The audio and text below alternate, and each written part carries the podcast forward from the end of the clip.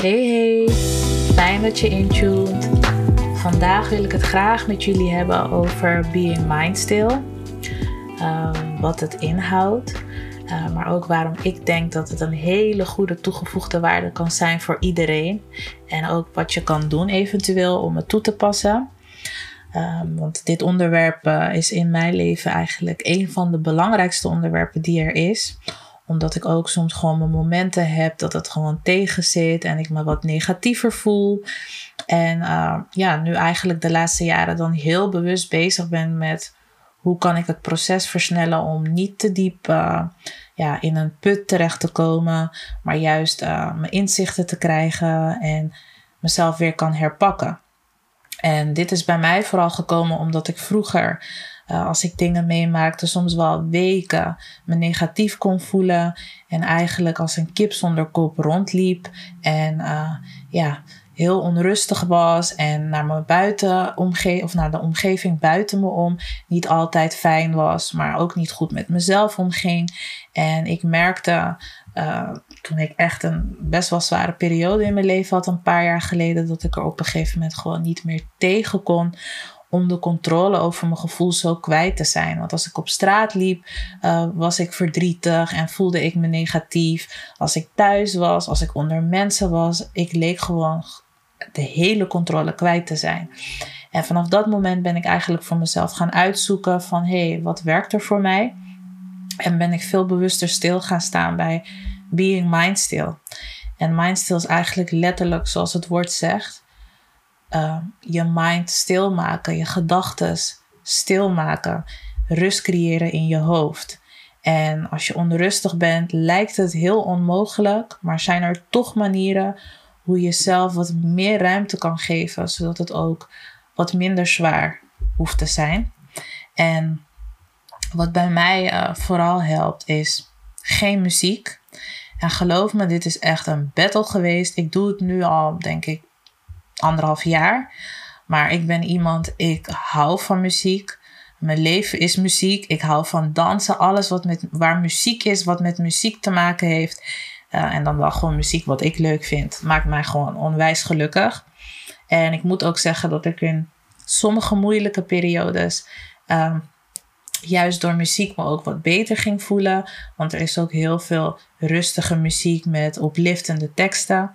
Maar het begon me ook wel op te vallen uh, dat niet altijd de muziek uh, past bij hetgeen waar ik op dat moment doorheen ga. En dat vaak als ik daarna stopte met het luisteren naar muziek, mijn gedachten verdrievoudigd leken of zo. Uh, waardoor ik op een gegeven moment voor koos van hé, hey, gewoon even een hele dag geen muziek. Um, en ik merkte dat ik daardoor wel wat meer in mijn hoofd ging zitten. Ik hoorde ook echt mijn gedachten. Maar het fijne was dat ik wel goed kon observeren waar ik nou precies mee zat. En vervolgens, als ik iets negatiefs dacht, koos ik er ook voor om dan uh, positief, dus te gaan omdenken, positief te gaan denken. Of ik koos ervoor om, om te gaan schrijven. Uh, maar ik merkte wel dat ik meer en sneller ruimte kon creëren in mijn hoofd, omdat vaak muziek uh, en drukke omgevingen er toch voor zorgen dat je je gedachten gaat uh, onderdrukken. En uiteindelijk komen ze toch weer terug en dan ben je alleen maar meer tijd kwijt. En dit doe ik dan meestal één of twee dagen. Soms wel. Ik heb het zelfs een keer een week niet gedaan. En uh, dat heeft me heel veel geholpen. En uiteindelijk kies ik er vaak dan voor om wat meer te gaan mediteren. Uh, want dat geeft me heel veel rust van binnen. Voor sommige mensen werkt dat niet. Maar dan zou je er ook voor kunnen kiezen om uh, bijvoorbeeld naar een klankschaalsessie te luisteren.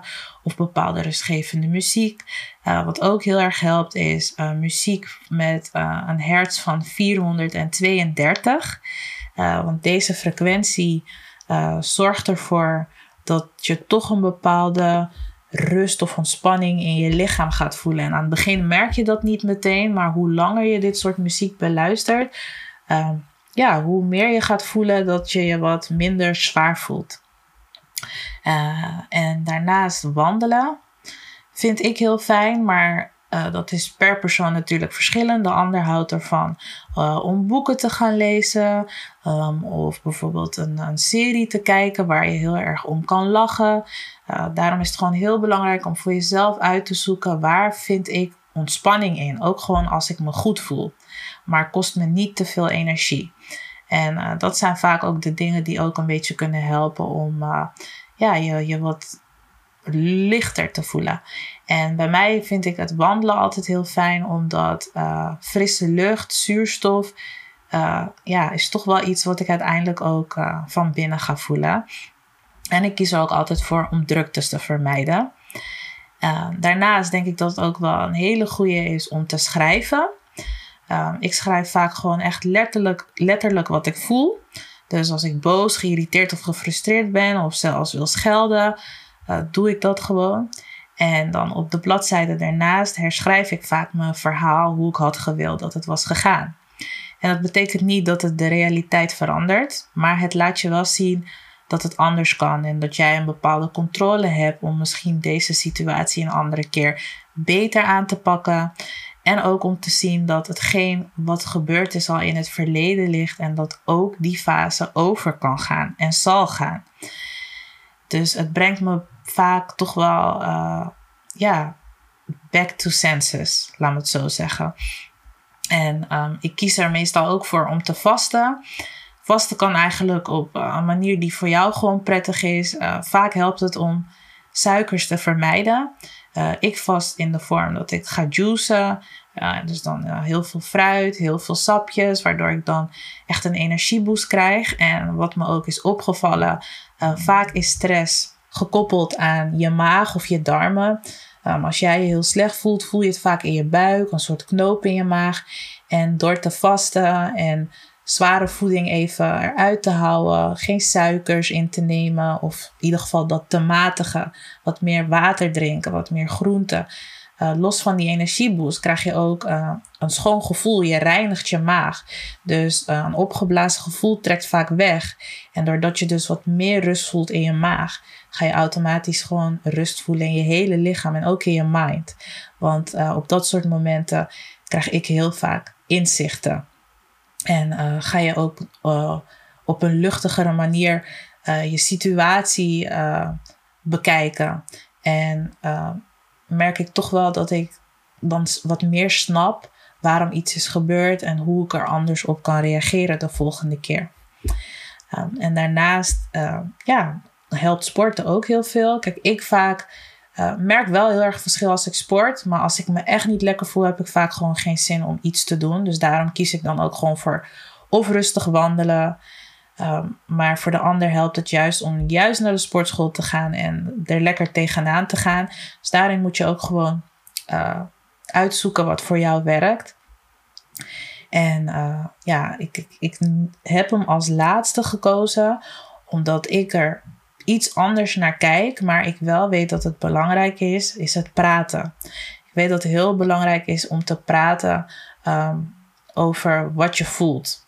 Um, ik ben zelf iemand die eigenlijk uh, niet altijd uit, best wel gesloten kan zijn. En als ik iets meemaak, wil ik het ook altijd zelf oplossen. Dus mensen om me heen zullen uh, meestal pas achteraf horen waar ik tegenaan loop.